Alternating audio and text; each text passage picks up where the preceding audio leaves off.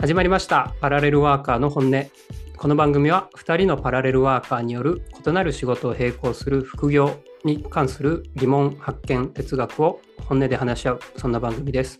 毎週火曜日の朝にあ毎週じゃないや。各週火曜日の朝に配信しています。はいおはようございます。ゆうすけです。おはようございます。あやこ P です。いやついついねあのいつも聞いてる番組がこう毎週配信なんで 我々も毎週かなと思ってねあの つい言ってしまいますけど毎週できてないですね。そうですね。今のところ各週でやっております。はい。あいこ P がいつも聞いてるのってちなみに毎週のやつが多いんですか？毎週のやつが多いですかね。毎週もしくは不定期配信が多いかもしれないですね。そうよね、うん。そうよね。いつもねこの番組あやこ P があやこ氏があの配信してくれてるんですけど各週だと正直忘れちゃうなってね。自分でも思う。なのでねあの私はカレンダーに書いてます。まあ基本予約配信をしてるんですけどあのちょっと間に合わない時とか、あのこの日までには必ずみたいなカレンダーでねうんうん。やってますよ。ね。うん。はい、配信者がね忘れないようにちょっとあの自分でリマインドしていきたいと思いました。はい。はい。じゃあ今日はねあのどんなテーマであやこしお話ししていきましょ前回、えー精神バランスを取りたいみたいな感じのお話をしましてですね、えーうん。なんか本業一本でやってると、まあ、ちょっときつくなっちゃうから、えー複数の、まあ、所属先とか複数のお仕事をすることで自分の中のあのなんだろうね根詰めてしまうようなところの辛さを、まあ、ちょっと和らげてるみたいな話をした中で、う。うんえー反対に実は本業一本で、えーやってないことに受けるなんだろうな本業一本の方への劣等感というか、全集中でやってる人にはやっぱり勝てないですよねっていうところ。はいはい。でその一個一個が我々はなんだろうな簡単に言うと薄まっちゃうからうん。あのそこに対する劣等感をまあ感じてるけどそこどうなの？みたいな話をしたいなっていう回です今日は。あの多分これ僕が感じたことを共有したんだと思うんですけどうん。なんか僕がどどんなとこでそれ感じたのかって話してもいいですか？はい。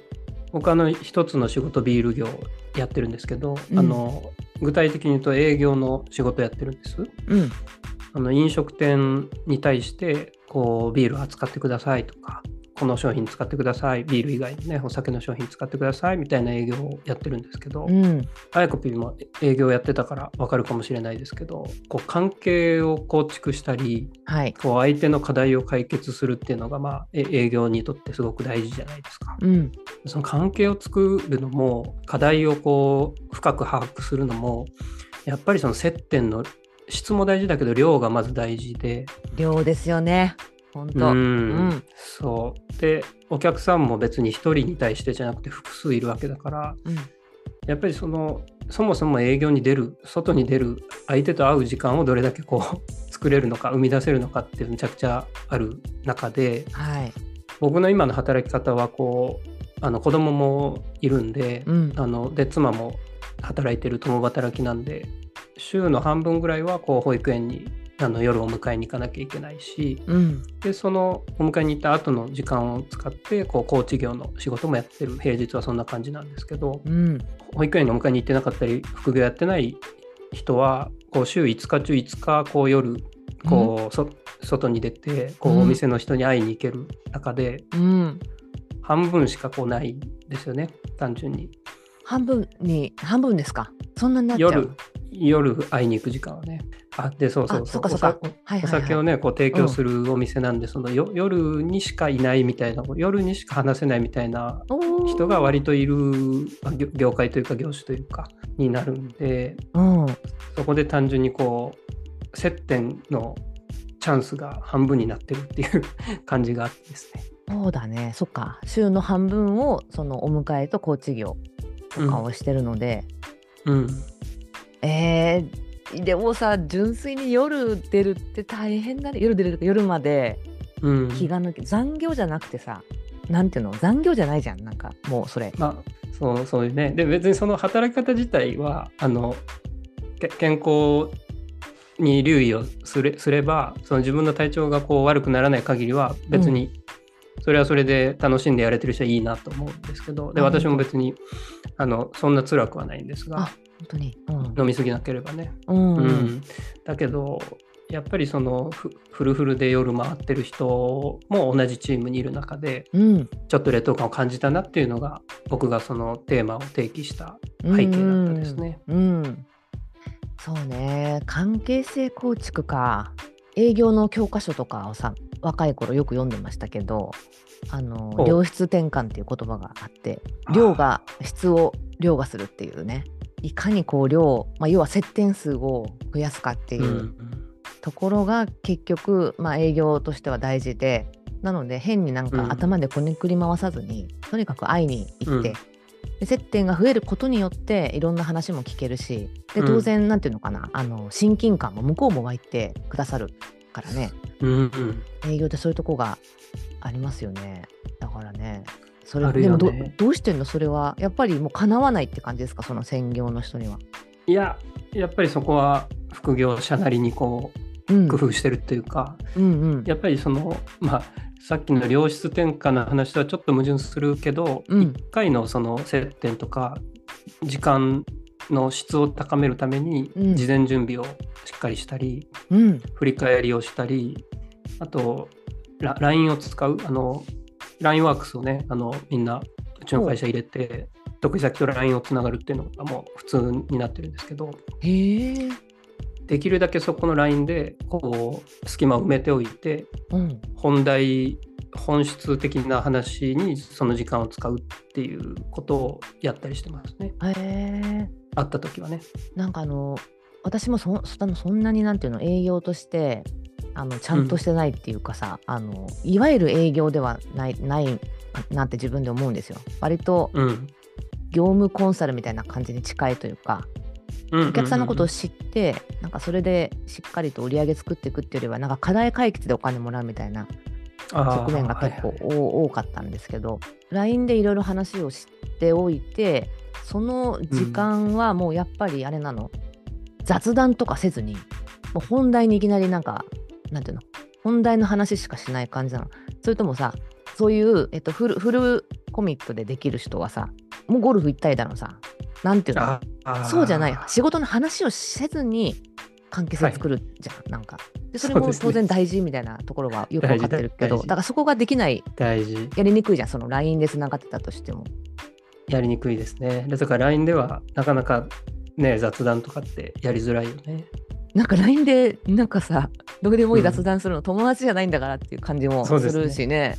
それはしないですね。うん。うんあー確かにそのあの会ってる時は当然あの本題ズバッとではなくうん。ざ雑談から入るんですけど、てか最近どうですかとかうん。調子先月どうでしたとかうん。そういう話から入るんですけど本題に入った時の質を高めるっていうか感じですかね。うんうんまあそれもこうひ人によるんですけどうん。僕なんか結構し資料を事前にちゃんと作っていっておあのい意外とその資料を作らずに営業に行くっていう人割と多いんですよ、はいはい。その業種柄かわからないですけど、うんでその話の中でこうやり取りしながらこう、うん。あの一回持ち帰ってまた次の週とかうん。そういうのがふ普通なんですけどもうその場で決めちゃうみたいなその商談を割としますね。そっか決められる意思決定できるぐらいの前さばきみたいなのをちゃんと LINE でやってって感じ、まあそれもだしそのうん。資料上にうん。こっちで考えた仮説を書いとくんですよ。おー。そのこっちが一旦投げたいボールだけじゃなくて、うん。受け取った時にこうこういうは反応するだろうなとか課題があるだろうなみたいな仮説も書いといてうん。でこれご提案します。でもほ本当はこうこういう課題があるんじゃないですか？みたいなその場でうんうんなのか違うなのかを言ってもらって、でそれに対してその場でまた打ち返すとうん。本来2回かかってる商談が1回で終わって前に進むじゃないですか。うん。そそういう感じでやってますね。あーだから工夫してるってことですね。まあそれが工夫できてるかはまだ1年未満なんでね分かんないですけど営業経験、うん、いやーすごいね。やっぱ計画的に動けてるよね。計画しないとあのもう回らないというか 可処分時間の中でっていう感じです。そうだね。ううんえー、なんかそこちゃんと認めてほしいですね会社の人には。あのあある意味そのちょっと期待されてる部分があるなと思うのは、うんこうその金岡君みたいな働き方で営業が成り立つと、まあ、その働き方改革的な意味でもうんそのき希望になるからあのぜひその環境で頑張ってほしいみたいなことを上の人に言われたりはあの配属当時しましたね。へえ。いやでもなんかあの当然競合さんがいるわけじゃないですか。競合メーカーさんが。で競合メーカーさんが Q スタイルのさ動き方をまあおそらくたくさんしてるだろうという中で、ゆうすけ氏はうん。例え、ば2週間に1回しか会いに来ないけど、うん競合さんは なんか週に2回ぐらい来て合計なんか 4,、4回ぐらい接点持っててでうん。1回1回のなんか商談の質は薄いかもしれないけど、うんのその愛着っていうところではさはい、なんか可愛いみたいな風になるんじゃないのと思ってちょっと今聞いてて。ななると思う。そういうのもなんか視野に入れて対策をしてる感じですか？やっぱ一回をとにかく濃くしようみたいな。まあそうですね。そのできる範囲でですけどその相手がこうベタベタな関係を望んでるのか、うん、結構そのもうロジカルなうんうん。こう課題解決ができたらいいって思ってるのかによるんですけど、うん。やっぱりそのベタベタというかこう通通になって関係を深める方がいいと思ってる人にはやっぱり頻度はあ上げますよね。あやっぱそうなんだ。そこで勝つことはできないからうんうんもう本当に100%その頻度で決めるんだみたいな人は多分無理だって諦めてます。あそう割り切りですな、うんそれは。うんうん、そこで勝つことはできないって思ってるところあります。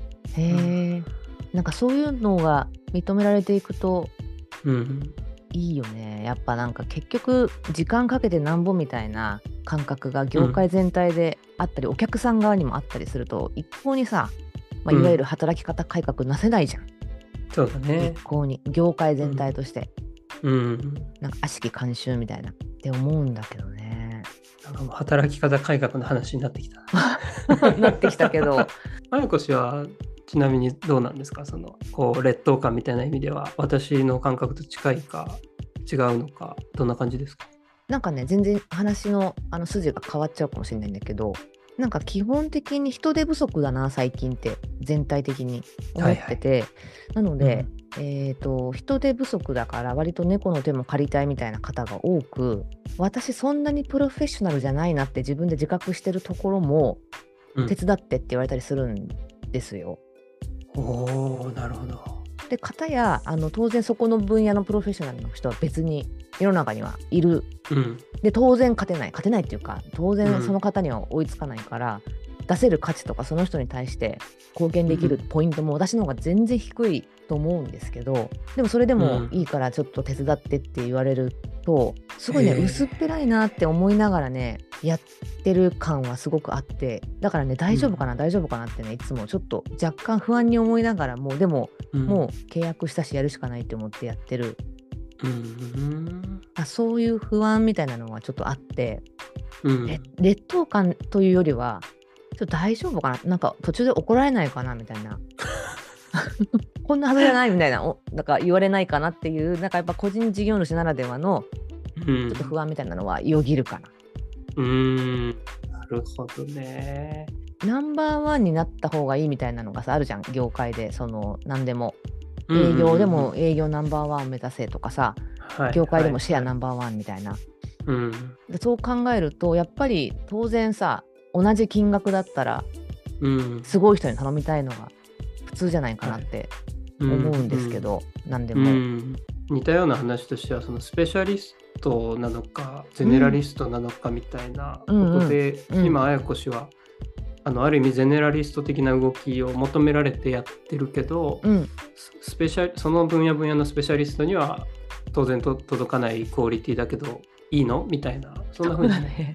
なるでも人手不足だからもう本当にそんな人探してる時間も多分ないだろうし、うん。まあ、たまたま私がいたからたまたまやらせてもらってるみたいなところがうん。多いとね、劣等感っていうよりはやっぱ不安だね。うん、大丈夫かな？だねみたいな。うん、なるほど。一方どうなんですかね？その視点を変えてそのスペシャリストじゃなくてゼネラリストだからうん、いいこととかできてることとかってあありそうですか？あると信じたいよねなんかね。うん。今んとこあんまりないんだけど、ないんかいな。い いないんかいなだよ本当に。あのね、うんなんだろうな。流れ的にはああるというのを期待してるんですけど。いやあると思うよ。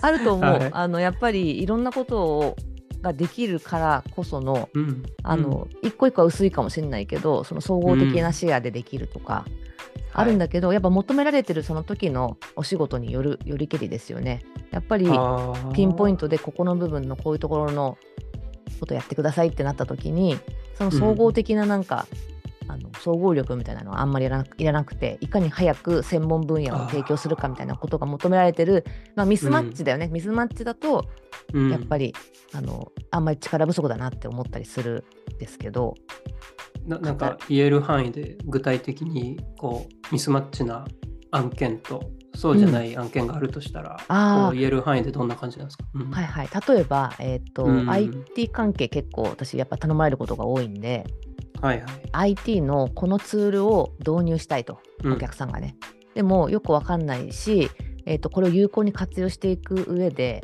えー必要なこととかあとその社内をどう改革していくかみたいなの手伝ってほしいみたいな。うんでそのツールの専門家じゃ全然ないんですよ。だからあのし知らんがなっていうことがたくさんあるけどあの基本的な思想はわかるし基本的な使い方はわかるのでうん。そのお客さんの状況を見ながらうん。ちょっと反化した感じでねそのツールの位置づけを反化した感じでこういうふうに使っていきましょうっていう提案はできるけど繁華って何？汎用化？ああはいはいはい。なんだろう。そのツールだからこその特性っていう意味じゃなくてこういった思想のツールがあるんだったらお客さんにはこういうふうに使っていくと、こう全体的としていい,、いいよみたいなことは言えるけどうん。ツールのすごい誰も知らないなんかマニアックなとなんかね機能とか、うん。本当はこんな風に使って面白いみたいなのが全部把握できてるわけじゃないからうんそれを知ってる人は多分他にたくさんいて。うんうんうんもしかしたらそういう人は頼んだ方がいいんじゃないのって思ったりもするんですよ。なるほどね。そういうケースはやっぱりプロフェッショナルに負けてる感じがするというかそあのそっちの方がいいと感じる、うん場合によって負けてるっていうかねその大丈夫かなって。ああももっと他にも私の知らない使い方とか効率よくやる方法とかあるかもしれないけどこれで進めていいんかいみたいな。そう。やっぱ漏れが多分出ちゃうだろうなっていう不安があるから、はあ。後から怒られるんじゃないかなってやっぱ普通に思うよね、んなんかね。うん。うんうんうん。ですねですね。うーん。でい一方でそうじゃないというかマルチでやってるからこそいいみたいなケースはどんなケースなんですか？あるとした？ら。結構ねいろんな組織特性を持ってる方々とうん。お仕事してるんですよ。なんか似たような感じというよりは結構バラバラで。うん。なんか一つは、えーまあ組織というふうには言えない感じのなんか一般社団法人。はい。かなりあの小さい規模であの、うん。とにかくなんか尖った人が集まってる。でも組織として動くとこ,、こととかはできないみたいなうん。人たちとか、あと外資系とかうんあとスタートアップとかうん。あとゴリゴリの日本企業とかもうね、うん。全然特性の違う人とちょっと付き合ってたまたまね今。はいはいはいはい。そうするとやっぱり仕事が行われていく上でのなんか基本的な、うん。あのプロセスの考え方とかあのなんだろうね。例えば議事録をさ取るにしてもめちゃくちゃ細かく書かなきゃ、とかしっかりと書かなきゃいけないような人たちもいればうん。もう超ラフでこれ議事録じゃないじゃんっていうのも議事録でまかり通るみたいなさ。はいなんか簡単に言うとねなんか我々全然違う。のメモみたいなやつね。そうそうそう。ああんなのいい方だよ。もうもっと。いい方なんだ。みんな全然これ議事録取れてないじゃんみたいな。あの他の人たちの見るとね、はい。えー、みたいな。なんかそんなのでも議事録みたいな風に、組織組織は回ってたりしてなんかそはあの組織ならではの、ま、回し方っていうのがねやっぱ独特にああるのをいろいろ。ろ見れてるからはいはいはいはいだ。からなんだろうね面白いのは面白くてうん。やっぱり他の組織でやってるいいところとかをあえてこう違う組織にちょっとぶっ込んでみてうんあ意外にこれでもいいじゃんとかこのやり方の方がいいじゃんとかねなんかそういうのをいろいろ提案はできるよねなるほどね。いろんなケースを見れるっていうのはすごいいいかもしれないうん。そうですね。しかもそそこから生まれてくるなんか新たなやり方とか、うんうんこう柔軟な対応みたいなのがありそうですよね。うんと思おちょっとなんかあ綾子氏の話聞いてううん浮かんできたんですけどいいですか？うんなんか今の話聞いてるとそのぜ前者がこうある意味この求められることがはっきりしてって、うん。それをこう効率よくやるとか精度高くやるとかはい。うまくやるそんなケースはやっぱプロの方がうん。あのクオリティが高いと思うんだけど、うん。なんかこういろんな人とこうう不確実不確実なことをやるって時にそのある意味プロが通用しない時ってパラレルワーカーの方がこうか価値があるというかいろんなこう経験をしてたり視点を持ってる人の方がむしろその一つの考えとかこれが正解だっていうのに固執しないからこう適用できたりこう新しい発想が出せたりするみたいな。そういうよ要件の違いみたいなのはあるのかなって思ったんですけどどうです？あーでもそうかもしれないですね。おっしゃる通りだからそういうのが活かせる場を多分自分でもどんどん選んでいった方がいいと思うんだよね、私みたいな人は。そうですね。うん。確かにあのひ一つのこう所属してるメインの組織が今ないないもんね。ううん。んうんうん。確かにね。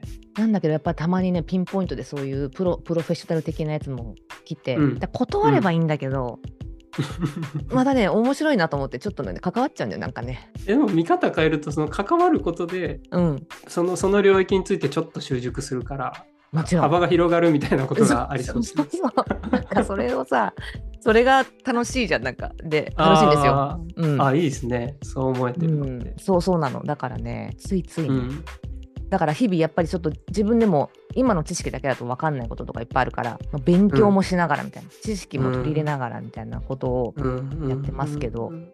うん。最近チャット GPT がいるから割とそこら辺も効率的になってる感じ。ああなるほどね。うん、いやなんか副業であることを活かせてる感じがしましたね聞いてうん、そうだね。なんかユースケ氏はそういうのあります？その時間の問題はさっきあったけど。うん。むちゃくちゃね、その話しながら自分にこう、ナイフが向かってきたのが、やっぱりプロ営業みたいなことを求められててね、今のビール業の働き方って、うん。それってさっき自分で言ったことの前者後者で言うと前者の方だなとすごく思思いましてね、話しながら。やっぱりその領域についてのその人人との関わり方とかその、ま、間合いの詰め方とかそういうことについて、あとは業界についてとかうん。に習熟していってその成果出すっていう方を求められているようにある意味感じるプロ営業マンになろうみたいな合言葉があったりするしうん。そういう環境だからちょっとモヤモヤしてたのかもしれないね。うん。なんかうん昨日ね、たまたま元リクルートの人の話をちらっと聞いたんだけど、うん、あのリクルートってものすごい営業じゃないですか。営業の会社。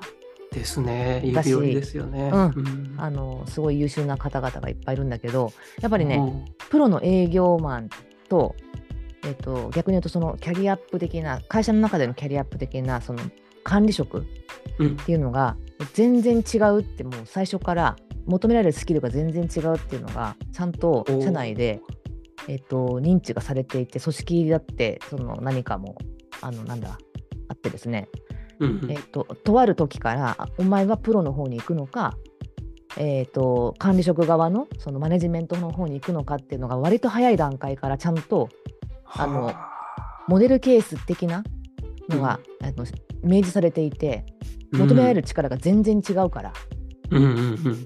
どっちに行きたいんだみたいなのをちゃんと求められるんだってあの自分の意思をねはいはいはいはい。私ちょっと前職の悪口じゃないんだけどあの、うんうん。そのプロのその現状の仕事ができる人がやっぱり管理職になっていくケースが多かったんですけどいや間違いなくうちもそうですよ。そうでしょう。ん。そうじゃないんって私もなって思った。全然違うじゃんって求められることがね。なんだけどやっぱり仕事できるイコールマネージャーみたいなさそうそうそうそうそう。完全にそう。完な全にそっちゃうからでもそうじゃない。リクルートはちゃんと分かっててそこを両方ともちゃんと本当に同じ位置づけでリスペクトをしていて。でただ求められることが全然違うのでどっちに行きたいか自分の希望と、まあ、会社のちょっと多分希望もあるかもしれないけど。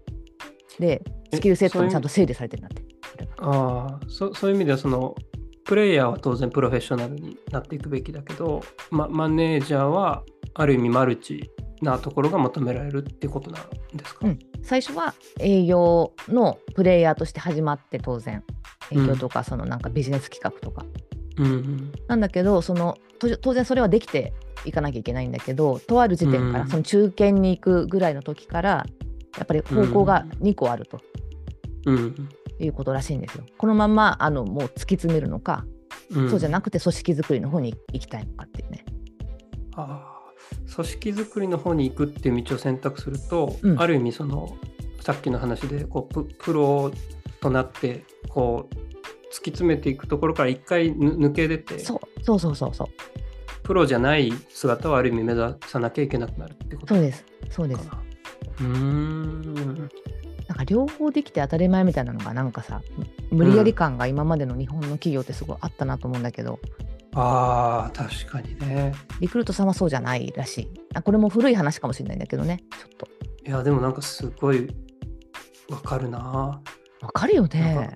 うんうんむむちゃくちゃ本音になってしまうけどその、うんやっぱり自分の会社見ててその、うんプレイヤーで超成功して上に行った人が、マネジメントがうまいとは本当にこう客観的に見て思わないんですよ。思わないよね。でも全然いるけどねたまに。うんはい、たまにいるけど、うんそれはなんかモデルチェンジをしてるんだろうなってすごく感じることがあって、うんそうももっと具体を言うと長く営業経験を積んできてうん例えば40代50代でマネージャーになってる人と割と営業経験を20代ぐらいでうんを終えて若くしてマネージャーになった人はいはい。で、なんか、ま、若いマネージャーの方がやっぱり柔軟だなとかいう風な 肌感はあったんですよ。うんでもそれななんでかっていうとそれ、単純に若くて視点がこう今の若い子に近いから柔軟でトレンディーなのかなって思ってたけど、うん今のところから分かるのはそのプロプロ期間がある意味短くて、うんえまあ、当然その間はぐっとプロになったんだけど、うんもう体にある意味染みついているほどやってないからうん転換がうまくいいったのかななんて思ったんですよね。うんうん。そうだね。うんうんっていうのとやっぱそのじゃあマネジメントっていうものもそんな一朝一夕にできないからそこの経験をちゃんと詰めた期間も長かったでしょうね多分そういう人はね。そうですね、うん。早くからマネージャーやってるからうね。んうん。ああなるほど。すごい。そう。って考えるとうん。なんかもう会社もさ求められるスキルが違う。でそれぞれいいところがあるんだっていうふうにちゃんとうん。定義をしてやっていくと、うん。その突き詰める人はやっぱり時間もさ投下量とかがさうん。あの絶対必要なんだけどそうじゃない、うん。プロ、そうじゃないマネジメントのプロっていうのもあっていいししね。そこがね価値としてもっとなんていうのかな。やっぱジェネラリストスペシャリスト論になっちゃうかもしれないけどよくありがそうちなだね。であなんか私から見て綾子氏って結構その今の突き詰めるスペシャリストよりはゼネラリストとかマネージャーうん。みたいなことにこう、む向いてるんじゃないかなって日頃関わってると思うんですけど自分ではどうどうです？うん、あんまりね人を動かすことがそんなに、でも苦できない私は。うんうん。だから人材を育てるとか育てるっていうのはおこがましいけどそういうやつはねあんまりね好きじゃないですね。うん。うんまあそこがあって多分んマネージャーって言われてうってなってたかもしれないけど、その副業か専業かみたいな。ところのその、何かを突き詰めたいタイプなのかそうじゃないタイプなのかみたいな観点からいくとど後者の方が向いてるのかしら？そうだね。突き詰める突き詰めたいんだけどそこまで突き詰めるほどでもないんだよねうん私の好奇心って、やっぱりいろいろ分散しちゃう感じ特性ねフッとして。トワークある意味フットワーク軽く好奇心があって、うん。ねっていう感じがすごいするからあとはもう人を別に動かさなくてもマネージャーになれるんじゃないかとかね。そうだね。なるほど 面白いな。面白いですね。だからまあ劣等感感じなくていいんだけどうん。いいと思うんですよ。いいと思うんだけど環境がねどうしてもそういう風に本当に本当に。優劣を作っちゃうような環境だとちょっと辛いよね。求められてるものがそういうプロ領域だとうん。劣等感感じる感じやすいっていうことかもしれないですね。です。ここまで話してみてゆうすけ氏の今のところのなんかちょっと思いとか聞きたいななんか。そうですね。まあもともとのテーマに戻るとねそのふ副業やってるから可処分時間も少ないしうん。う劣等感感じるみたいなことでしたけど、うん。い一方でそのコーチ業領域はうん。割とそののめり込んでるというか、うんうん。こう興味があるあの領域だから、うん。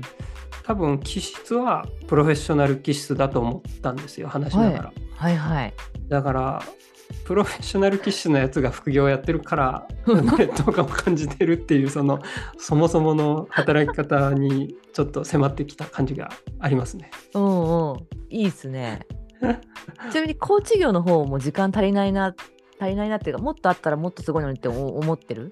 まあ、もっとすごくなれるかどうかは分かんないけど、うん。もっとやってみたいなっていうところはありますね。だだけど一一方でなんかまあビールも含めなんですけど飲み物の領域もやっぱり興味があって、うん。あやこ P とちょっと違うかもしれないけど似てるのはその一つに絞りたくないというか、いうん領域はいくつか深めたい領域がある。でも何でもいいわけじゃなくてうんその深めたい領域があって例えばコーチ飲み物営業みたいな、うんちょっとこいろいろレイヤーが混同してるけどそれをフラットに見見たら多分営業っていう領域は別に超深めたいものではないのかもしれないっていうふうにお思ってます。その得意で得意を生かしてできる要素はあるけれどもうん。深めたいかっていう観点ではいや違うって言い切っちゃったらちょっと やばいや。はい。まあそんなちょっとところに落ち着きましたね、うん。皆さん聞いてるねあの皆さんもなんかこう取り留めない話ではありましたがプロとしてね頑張ってる方もいればうん。こうマルチにあうの活躍されてる方とかマネージャーをやってる方もいいらっしゃると思うのでうん何かしらねこう視点の参考になればなと思います、うんはい。じゃあ、ここまでね、今日は聞いていただいてありがとうございました。お相手は、ゆうすけと、あやこ P でしたお疲れ様でした。お疲れ様でした